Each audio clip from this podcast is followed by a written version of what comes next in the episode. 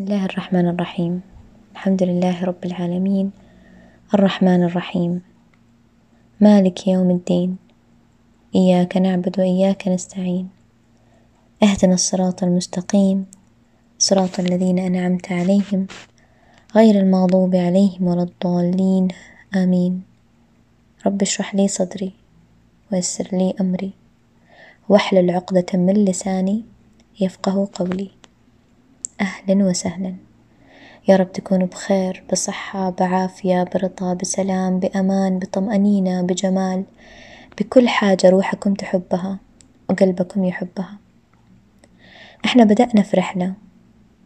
الرحلة إلى الصلاة المختلفة اللي كان الرسول صلى الله عليه وسلم يقول عنها. رحنا بها يا بلال. بدأنا نغوص في أعماق الأسرار عشان نعرف إيش السر في لذة صلاة الأبرار. أول مشاعر كان حضور القلب.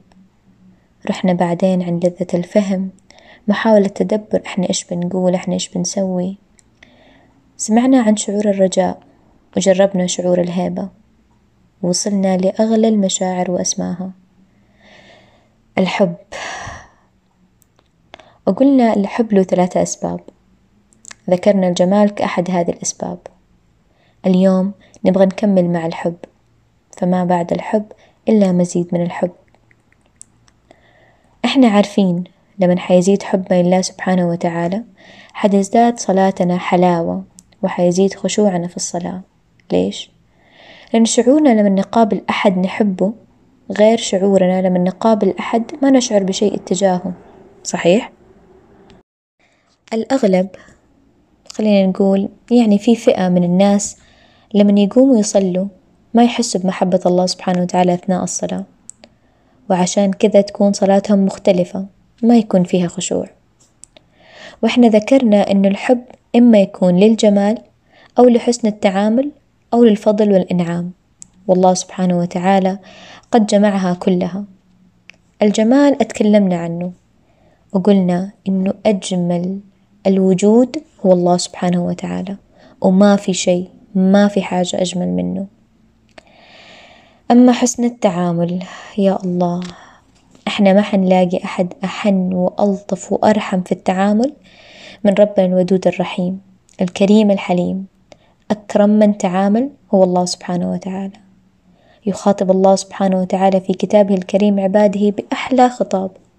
قال ابن القيم في كتابه طريق الهجرتين ويخاطبهم يعني الله سبحانه وتعالى بألطف الخطاب ويسميهم بأحسن أسمائهم كقوله تعالى يا أيها الذين آمنوا وفي موضع آخر قل يا عبادي الذين أسرفوا على أنفسهم لا تقنطوا من رحمة الله إن الله يغفر الذنوب جميعا إنه هو الغفور الرحيم.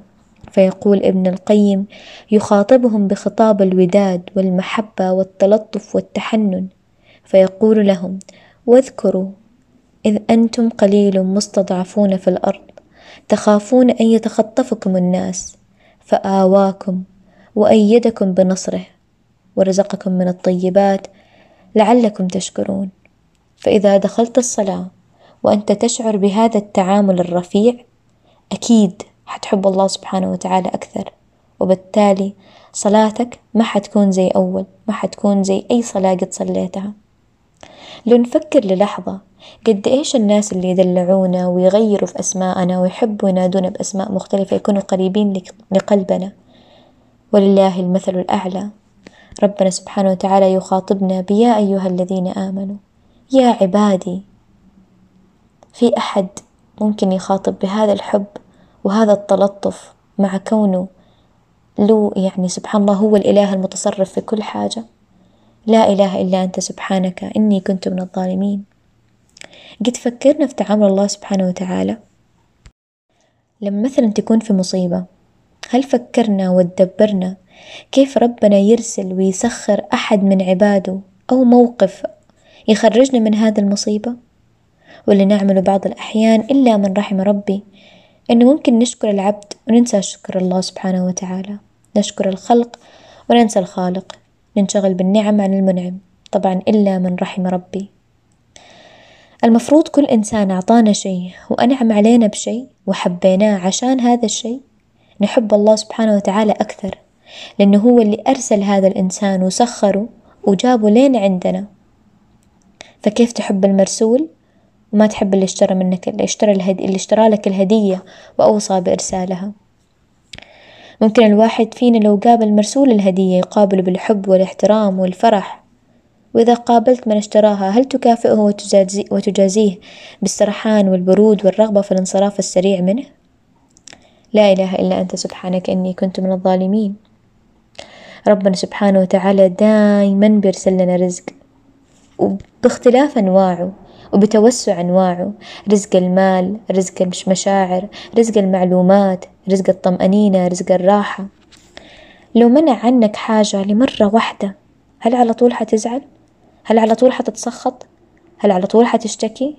مع إنه المنع لخيرة إحنا ما نعرفها وربنا عارفها وعالم فيها ربنا سبحانه وتعالى يقول في كتابه الكريم قل أأنتم أعلم أم الله وقال تعالى في كتابه الكريم كتب عليكم القتال وهو كره لكم. وعسى أن تكرهوا شيئا وهو خير لكم. وعسى أن تحبوا شيئا وهو شر لكم. والله يعلم وأنتم لا تعلمون. خلينا نكون صريحين. إحنا دائما بنقولها. بنقولها بلساننا. لكن هل بالفعل قلبنا بيؤمن بيها ويطمن لها؟ إلا من رحم ربي طبعا. سبحان الله. إحنا نتسخط. وربنا أكرم الأكرمين. مستمر بإعطاء مستمر بإعطاء الرزق. وبعد فترة من التذمر والتسخط نكتشف إنه خيرة الله وما اختاره لنا خير من اللي إحنا كنا نبغاه. لا إله إلا الله. لا إله إلا أنت. سبحانك إني كنت من الظالمين. والله يا جماعة يعني حتى أنا بعض الأحيان أنسى وكلنا ننسى وطبيعي إنه الإنسان ينسى. أذكر آه كنت زمان أبغى أدخل آه أبغى أدخل طب. وكنت يمكن من من المتوسط خلاص يعني I programmed my mind إنه أنا خلاص حأدخل طب. وتقريبا من المتوسط إلين الثانوي وأنا خلاص إنه أنا حدخل طب. وحتى مو لين الثانوي يمكن لين أول سنة في الجامعة أنا بجتهد وبجيب درجات بس عشان أدخل طب. سبحان الله شاءت الأقدار ودخلت تقنية معلومات. كنت مرة زعلانة في البداية. والله يا جماعة كنت مرة زعلانة لدرجة إنه كذا أسبوع قعدت على الصامت. يعني ماني عارفة إيش كنت قاعدة أعاقب مين. لا إله إلا أنت سبحانك إني كنت من الظالمين. الآن بعد ما تخرجت ووظفت ولله الحمد والفضل والمنة أقول والله عن جد ما كان في قسم أفضل لي من قسم تقنية المعلومات. أنا مرة حبيت القسم. أنا مرة انبسطت فيه. أنا مرة استمتعت فيه وأنا مرة استفدت منه في حياتي العملية. فشكرا شكرا شكرا يا الله. وسامحنا واعف عننا عن كل خيار اخترته لنا.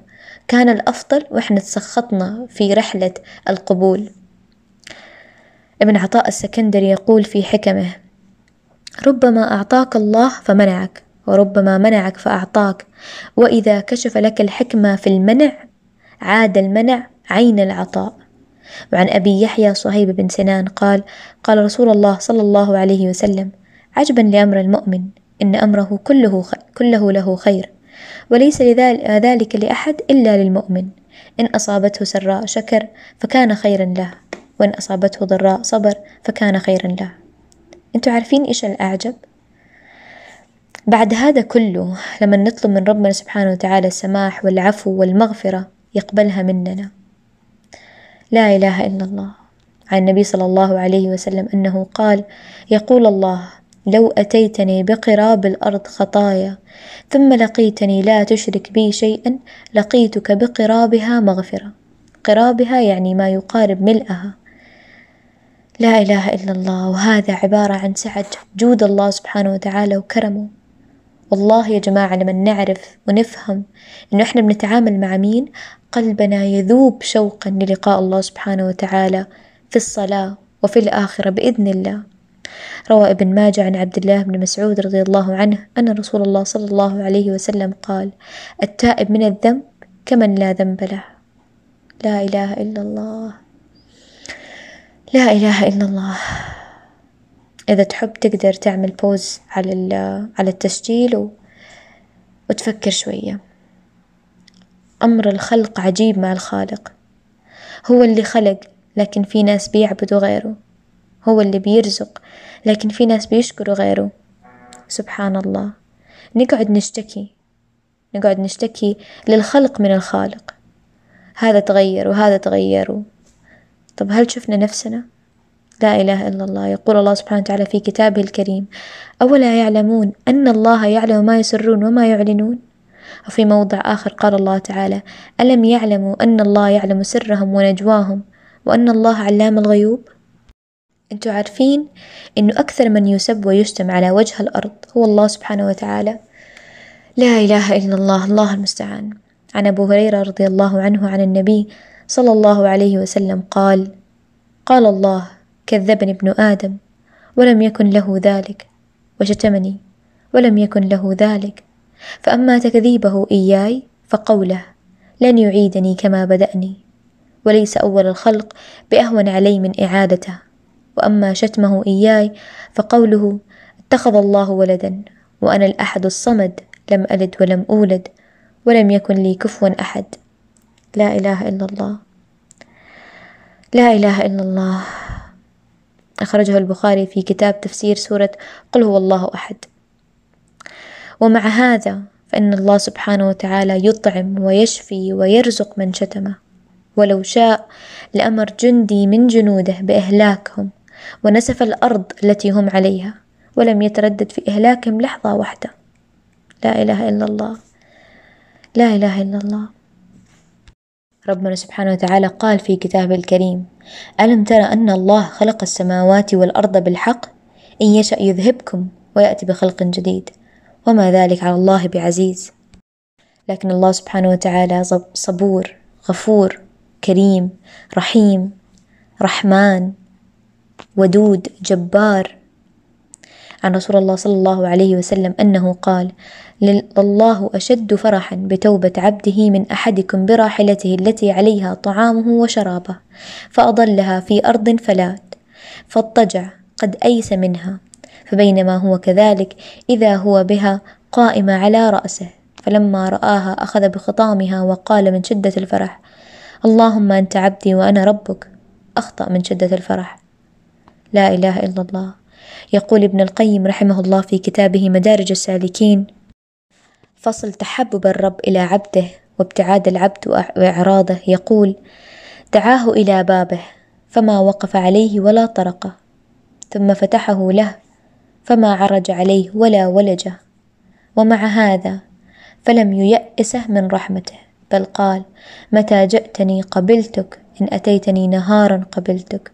وإن تقربت مني شبرا تقربت منك ذراعا. وإن تقربت مني ذراعا تقربت منك باعا. وإن مشيت إلي هرولت إليك. ولو لقيتني بقراب الأرض خطايا ثم لقيتني لا تشرك بي شيئا أتيتك بقرابها مغفرة ولو بلغت ذنوبك عنان السماء ثم استغفرتني غفرت لك. ومن أعظم مني جودا وكرما عبادي يبارزونني بالعظائم وأنا أكلؤهم على فرشه فرشهم. إني والجن والإنس في نبأ عظيم أخلق ويعبد غيري وأرزق ويشكر سواي. خيري إلى العباد نازل وشرهم إلي صاعد. أتحبب إليهم بنعمي وأنا الغني عنهم ويتبغضون إلي بالمعاصي وهم أفقر شيء إلي. من أقبل إلي تلقيته من بعيد ومن أعرض عني ناديته من قريب. ومن ترك لأجلي أعطيته فوق المزيد. ومن أراد رضاي أردت ما يريد. ومن تصرف بحولي وقو وقولي ألنت له الحديد. أهل ذكري أهل مجالستي. وأهل شكري أهل زيادتي. وأهل طاعتي أهل كرامتي. وأهل معصيتي لا أقنطهم من رحمتي. إن تابوا إلي فأنا حبيبهم. فإني أحب التوابين وأحب المتطهرين. وإن لم يتوبوا إلي فأنا طبيبهم أبتليهم بالمصائب لأطهرهم من المعايب. من آثرني على سواي آثرته على سواه. الحسنة عندي بعشر أمثالها إلى سبعمائة ضعف إلى أضعاف كثيرة. والسيئة عندي بواحدة فإن ندم عليها واستغفرني غفرتها له. أشكر اليسير من العمل وأغفر الكثير من الزلل. رحمتي سبقت غضبي وحلمي سبق مؤاخذتي وعفوي سبق عقوبتي. أنا أرحم بعبادي من الوالدة بولدها. لا إله إلا أنت. سبحانك إني كنت من الظالمين. آه معليش بس أبغى أذكر تصحيح في الحديث. من أقبل إلي تلقيته من بعيد ومن ترك لأجله أعطيته فوق المزيد ومن تصرف بحولي وقوتي. ألنت له الحديد. بعد ما سمعنا تعامل الله سبحانه وتعالى مع عباده هل حبينا الله أكثر؟ إذا حسينا وافتكرنا هذه الكلمات في الصلاة والله شعورنا حيتغير. الله يهدينا أجمعين. لا إله إلا الله. ممكن نعصي ربنا بالنعم اللي أعطانا هي. هو يستمر بستره علينا. والله يهدينا. عن جد الله يهدينا. هل نستحي من ربنا؟ يقول ابن القيم يستحي الله من عبده حيث لا يستحي العبد منه. ناداه الله إلى رضوانه فأبى فأرسل في طلبه الرسل وبعث معهم الكتب ثم نزل سبحانه بنفسه في الثلث الأخير من الليل وقال من يسألني فأعطيه من يستغفرني فأغفر له أدعوك للوصل فتأبى أبعث في رسلي أبعث رسلي في الطلب أنزل إليك بنفسي ألقاك في النوم؟ الله المستعان. لا إله إلا الله. إحنا بس لو نفكر لما يكونوا عندنا ضيوف في البيت وإحنا ما نروح نقابلهم ولا ما نروح نسلم عليهم لو إن شاء نص الليل أهلنا قد إيش يزعلوا مننا؟ أنا أتكلم عن نفسي أمي مرة تزعل لو عندنا ضيوف إن شاء الله نص الليل وأنا ما رحت أسلم عليهم مرة تزعل مرة تاخذ في خاطرها. يعني الله يهديني والله يهدينا أجمعين. سبحان الله. يقول ابن القيم من عرف الله وعرف الناس آثر معاملة الله على معاملتهم ومن عرف الله لم يكن شيء أحب منه إليه ولم تبقى له رغبة فيما سواه إلا فيما يقربه إليه ويعينه على سفره إليه. والله يا جماعة بالفعل والله لمن تكون رحلتك إلى الله سبحانه وتعالى ورضاه ومرضاته والله الحياة تختلف القلب يختلف والنفس تختلف. يقول ابن القيم كيف لا تحب القلوب من لا يأتي بالحسنات إلا هو ولا يذهب بالسيئات إلا هو ولا يجيب إلا الدعو ولا يجيب الدعوات ويقبل العثرات ويغفر الخطيئات ويستر العورات ويكشف الكربات ويغيث اللهفات ويعين الطلبات سواه فهو أحق من ذكر وأحق من شكر وأحق من حمد وأحق من عبد هو أجود من سئل وأكرم من قصد. أرحم بعبده من الوالدة بولدها. لا إله إلا الله بالفعل. والله ما في أحد يتعامل معنا زي ما الله سبحانه وتعالى يتعامل معنا. ومهما عملنا ربنا يحسن إلينا طول طول الحياة. من يوم ما من يوم ما من يوم ما تنفخت فينا الروح من, من يوم ما توجدنا.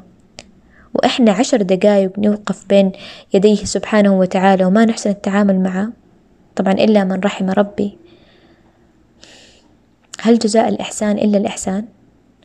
جاء الوقت لنرحم في نفسنا ونحسن الوقوف بين يدي الله سبحانه وتعالى. نسأل الله سبحانه وتعالى أن يحسن وقوفنا بين يديه. سبحان الله. لو نبغى ندخل على ملك نحتاج واسطات ومواعيد. ولو دخلنا حننتظر وقت محدد. ولو كما هذا كمان لو دخلنا أو ما دخلنا ولو أعطانا أو ما أعطانا. وحتى لمن يعطينا هل ممكن يعطينا بنفسه ممكن يعطينا من غير نفس؟ وإذا أعطاك الشيء اللي تبغاه حتحس بمنة. أما الله سبحانه وتعالى ولله المثل الأعلى. ما نحتاج معاه إلا إنه إحنا نقول الله أكبر. بقلب صادق نتجه له. إحنا الآن واقفين قدام ربنا وبين يدينه بين يديه سبحانه وتعالى. لا إله إلا الله. هل استوعبنا حنوقف قدام مين؟ هل استوعبنا تعامل الله سبحانه وتعالى؟ هل بدأنا نفهم كيف ربنا بيتعامل معانا؟ لا إله إلا أنت سبحانك إني كنت من الظالمين. أي شيء قلته صح في هذا التسجيل فهو بتوفيق من الله سبحانه وتعالى وفضل وكرم ونعمة ومنة منه. أي خطأ أو تقصير فهو مني من الشيطان. أقول قولي هذا واستغفر الله العظيم من كل ذنب عظيم. الحمد لله الذي هدانا لهذا وما كنا نهتدي لولا أن هدانا الله. والسلام عليكم ورحمة الله وبركاته.